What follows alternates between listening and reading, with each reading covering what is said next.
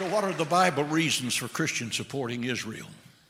We stand with Israel because Israel is not a political issue, it's a Bible issue. Don't you ever forget that.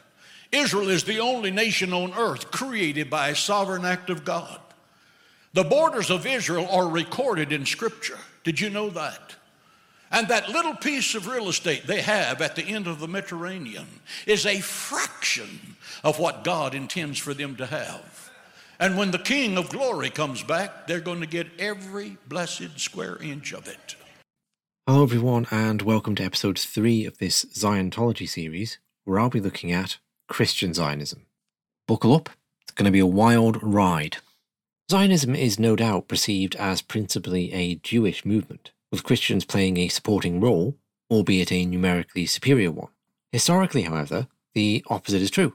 I'll explore Jewish Zionism next time, but essentially it's a movement that only gathers pace in the 19th century.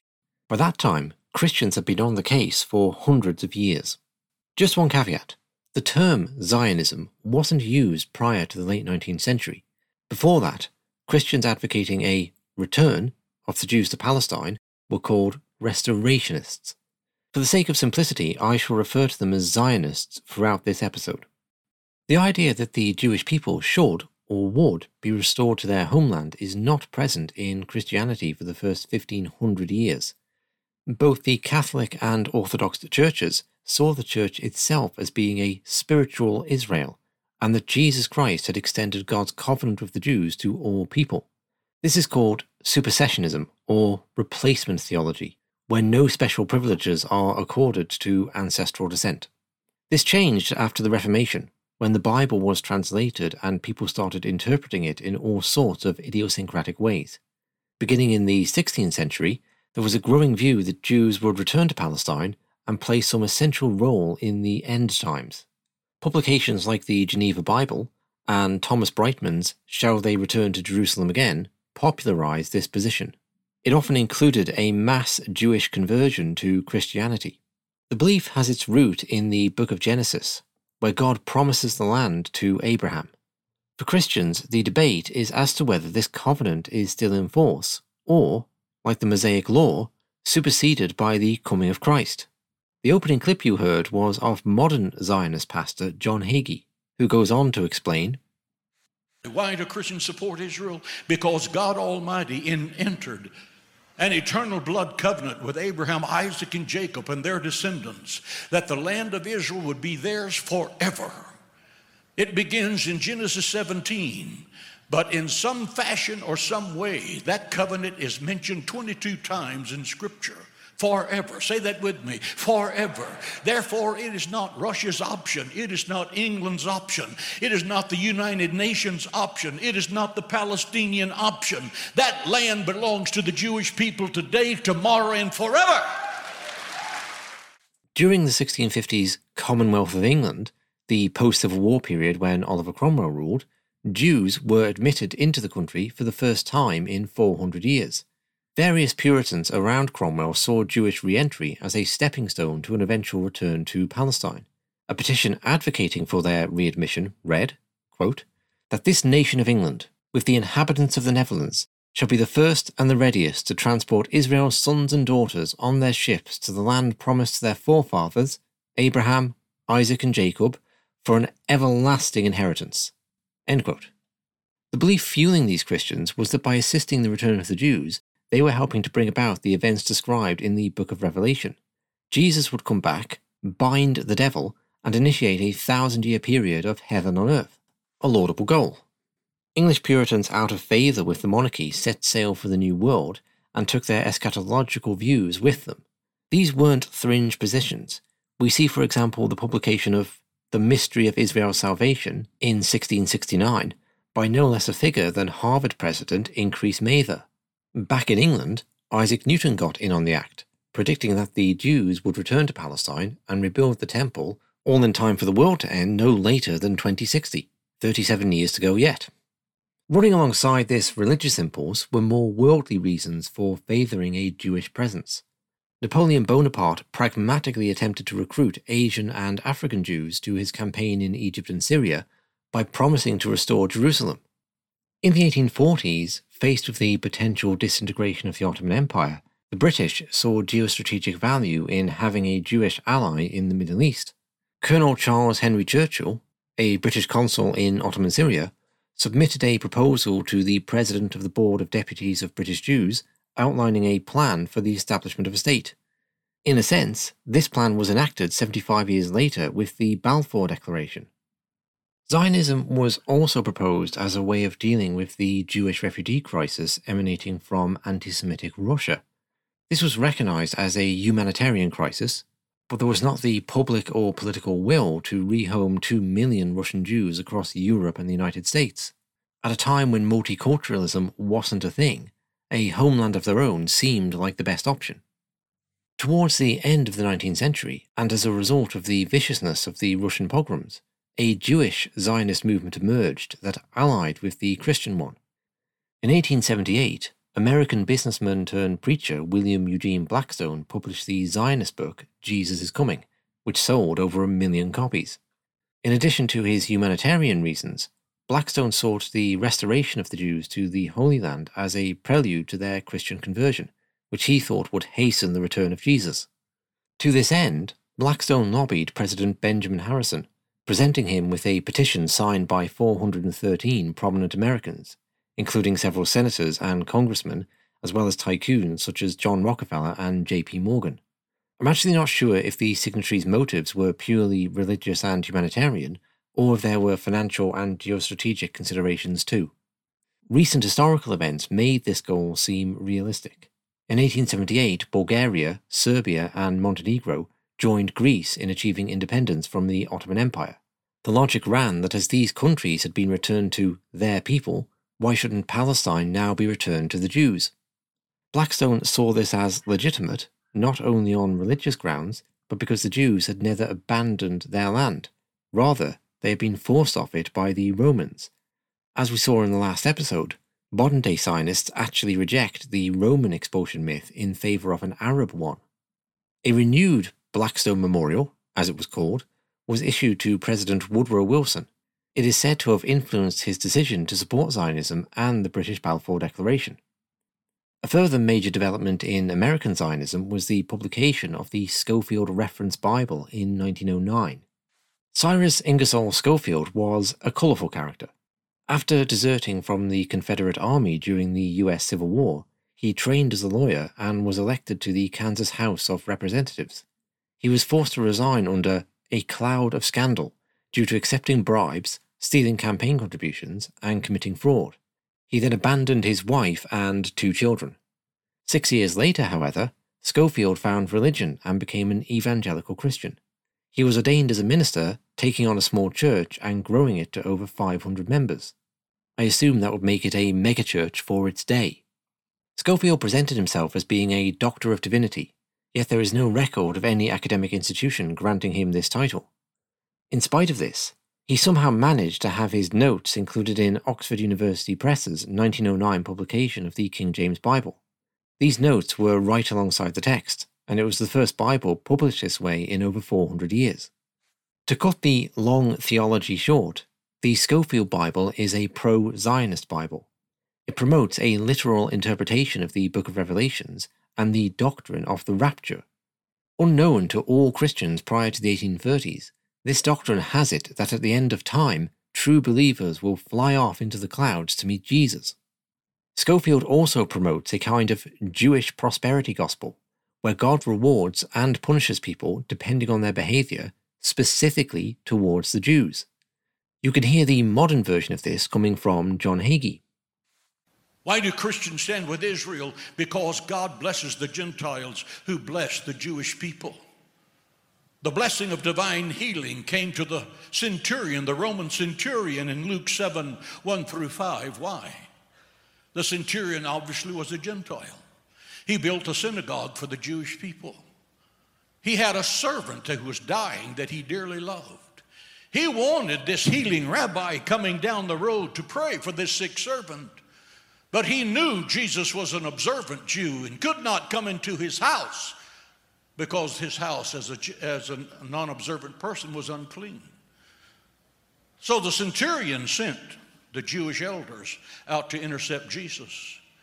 And this is the argument they gave, the logic they gave.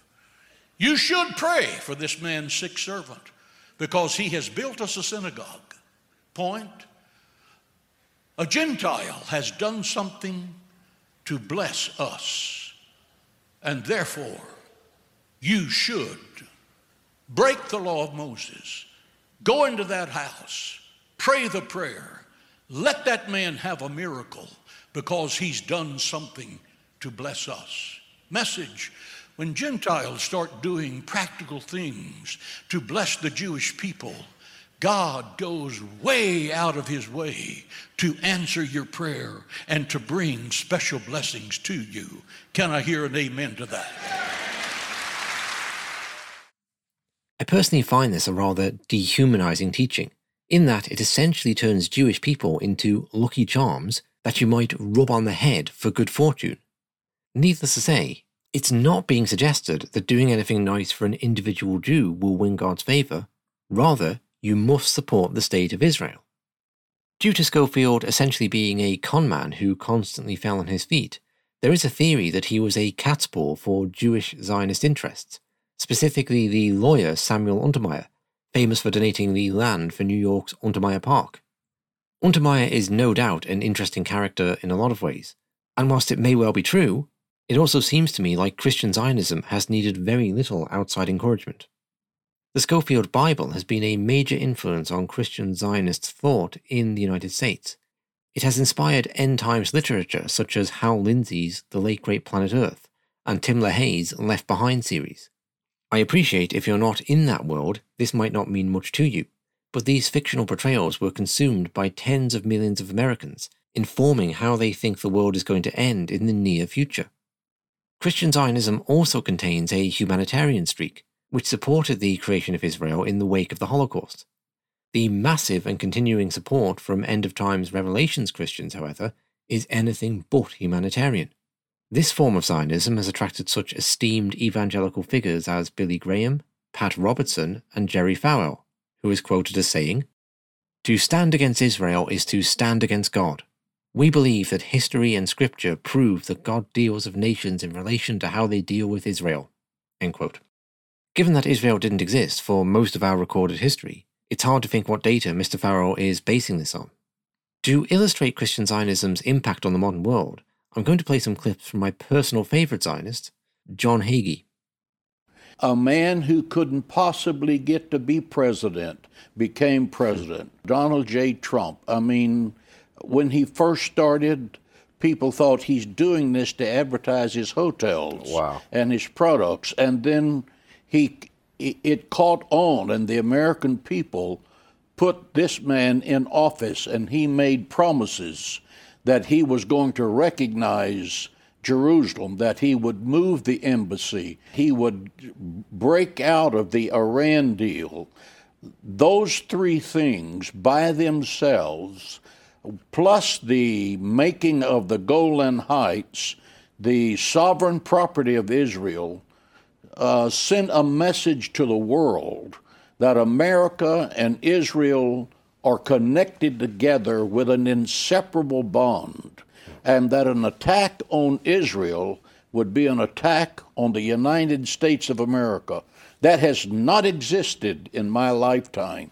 Now it exists because Iran, Hamas, Hezbollah, Russia, and other nations who are hostile toward Israel no, they don't want to take on Israel in a military term because the United States of America is standing uh, beside them. And Donald J. Trump is the person that made that happen. I believe in the core of my being that God put this man in office at this time because he has the courage of his convictions. Hmm. No one encouraged him to recognize Jerusalem. They said, if you recognize Jerusalem, it's going to start a war. It did not. If you move the embassy, it's going to start uh, a military uh, battle that will end in the Third World War. It didn't even create a street protest. He has followed his convictions and the history of the world has been changed, but you, people need to also recognize that when he crushed the Iran nuclear deal, Iran was on the verge of putting together a nuclear facility, a nuclear, a nuclear weapon. And Iran was talking about Israel being a one bomb nation. Wow. They were saying we will do in six, mo- uh, six minutes what it took Hitler six years to do in the Holocaust. And when the President of the United States came in and he started uh, literally restricting their economy, their economy now is being crushed. They're not thinking about building bombs. They're trying to find money to buy bread and butter. Mm. And that's a tribute to the President of the United States who's taken the number one terrorist nation in the world and brought them economically to their knees. They cannot attack Israel because they don't have they don't have the funding to even get close to accomplishing the nuclear nightmare that they had planned. When Donald Trump ended the Iran nuclear deal, the Islamic Republic was not on the verge of putting together a nuclear weapon. Hagee's one bomb nation is most likely a reference to a 2001 statement by former President Ali Akbar Rafsanjani. He said, quote, In due time, the Islamic world will have a military nuclear device, and then the strategy of the West would reach a dead end, since one bomb is enough to destroy all Israel. End quote. Whilst the Iranian regime is certainly given to bellicose statements, making the work of propagandists easy, this is clearly a reference to pushing back against aggressive Western policies, not a call for a preemptive strike in which Iran would be obliterated by Israel's hundreds of undeclared nukes. The relevance of the timescale here is that Iran abandoned its small scale nuclear weapons research program in 2003. The nuclear deal that Trump tore up monitored uranium enrichment for nuclear power plants. This is all exhaustively documented in Gareth Porter's book, Manufactured Crisis. The quote about doing in six minutes what Hitler did in six years would be strange coming from a regime that often flirts with Holocaust denial. As far as I can tell, Hagee has just made this up. What's going on here is a selling of the Zionist project to evangelical Christians. Iran is presented as a demonic nation, a nation that cannot be negotiated with, which for purely anti Semitic reasons is hell bent on wiping out Israel. The audience can be relied upon not to fact check any of this ultimately because it's what they want to hear. It should be noted that this sales pitch is not limited to Zionism. Evangelical preachers can be relied upon to sell Washington's wider imperial project, supporting every war and calling for the overthrow of left wing regimes. Jesus, it seems, would be pro the national security establishment. Hagee sells the idea that an attack on Israel constitutes an attack on the United States of America. Of course, it doesn't, but he is conditioning his audience to accept their tax dollars being sent to support the Zionist project, and ultimately for their sons to die in wars in the Middle East. Hagee is also providing Israel with a blank check to act as belligerently as it likes with its neighbours, secure in the knowledge Big Brother America will come running. I'm sure there are historical examples of blank check diplomacy not ending well. Pastor Hagee also displays a sadistic streak when he says of Iranians, they're not thinking about building bombs. They're trying to find money to buy bread and butter. This is selling a sense of sadism. A communication to a Christian audience that starving a civilian population is actually something to rejoice in. Let's look at the impact this has in politics. Then in 2006, I called 400 of America's uh, leading uh, pastors and radio television people and uh, university, Christian university presidents together and asked them if they would be willing to join in Christians United for Israel. And what we would do, we would be a national grassroots organization that would go to Washington and impact national policy on behalf of Israel and the Jewish people. That if uh, a senator or a congressman should become crossways with Israel over an issue that was of concern to us, like the city of Jerusalem, right. that we would fill his office with emails, and we now have our people organized by region, by state, by city, by voting district. If a senator would do something that's contrary to the well being of Israel, we can put 30,000 emails in his office in a 24 hour period. Hmm. That's very impressive to a senator who's running for reelection. Mm-hmm. And therefore, we have become a voice for Israel that never existed. Hagee's own organization, Christians United for Israel, boasts over 10 million members. He has claimed there are 50 million Zionist Christians in America. If that's an exaggeration, it's not much of one. This figure dwarfs not only the number of Jewish Zionists, but the total number of Jews in the world. You could argue that Zionism has always been primarily a Christian cult. With many voters convinced that Israel can do no wrong, and that God Himself will reward them for supporting it, there's simply no possibility of a sensible peace settlement in the Middle East. How do Zionist Christians think this will all play out? The death certificate for Russia and Iran is recorded in Ezekiel 38 39. It's called the Gog Magog War. It's the first war in the Gog Magog War series. Russia is going to come out of the far north in Ezekiel 38 15 and 16, 15 through 18.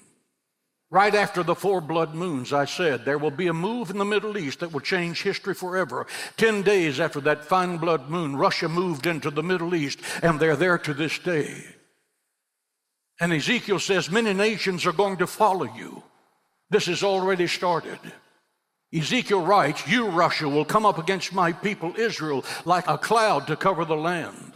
It will be in the latter days. When is that? That's when Israel has become a nation and that's when Jerusalem is rejoined to the nation. That means right now, we're living in the latter days.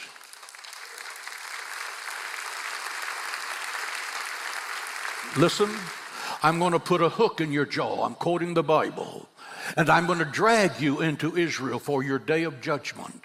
That's God speaking to Russia and to Iran, Jew hating nations, because God is going to exterminate every Jew hating nation on the face of the earth.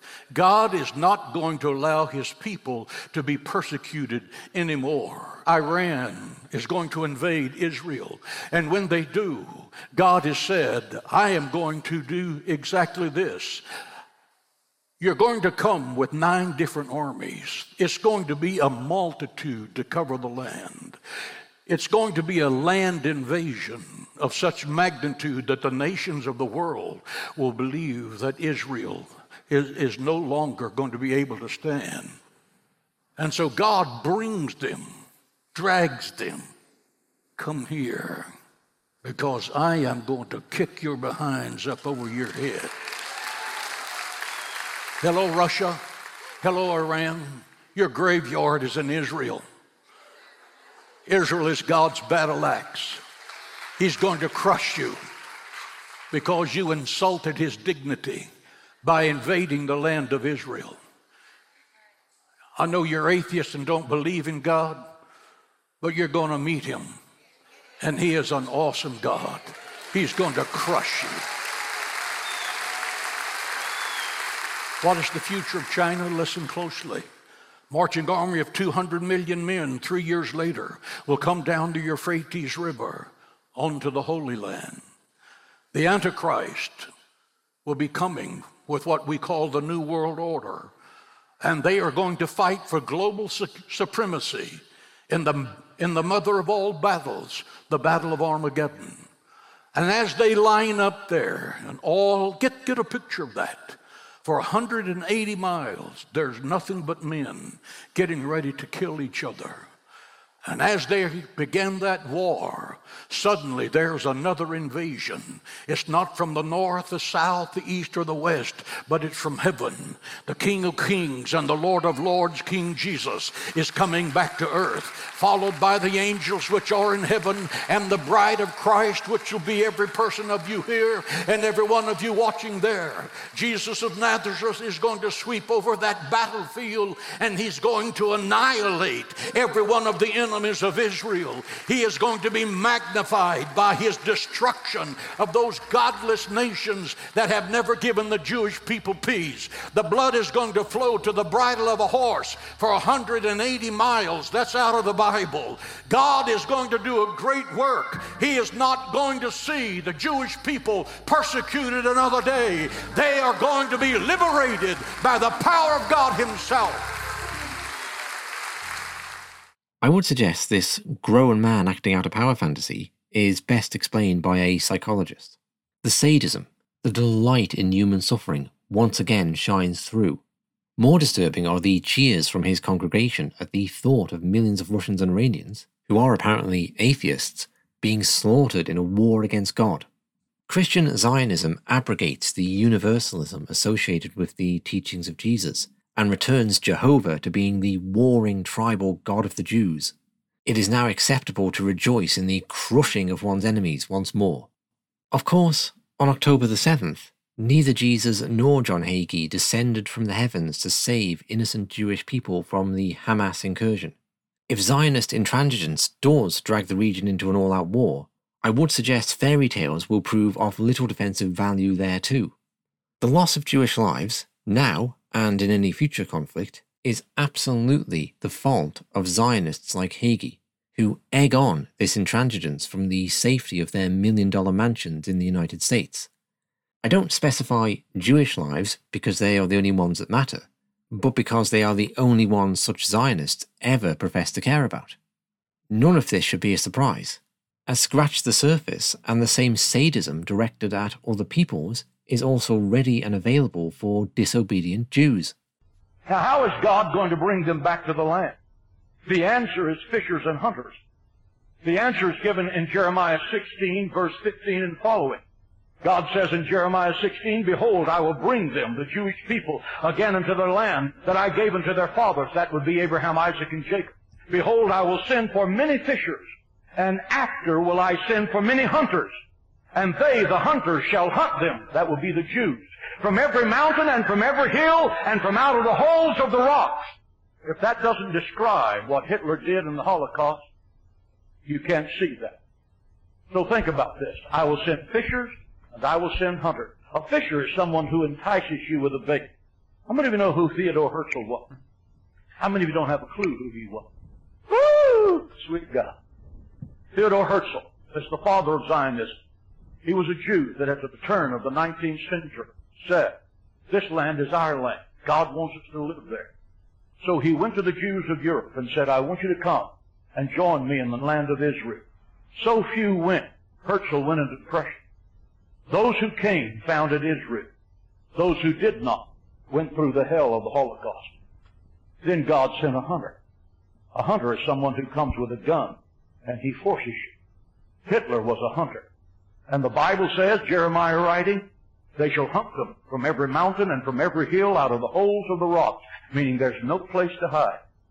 And that will be offensive to some people. Well, dear heart, be offended. I didn't write it. Jeremiah wrote it. It was the truth, and it is the truth. How did it happen? Because God allowed it to happen. Why did it happen? Because God says, my top priority for the Jewish people is to get them to come back to the land of Israel. So there we have it.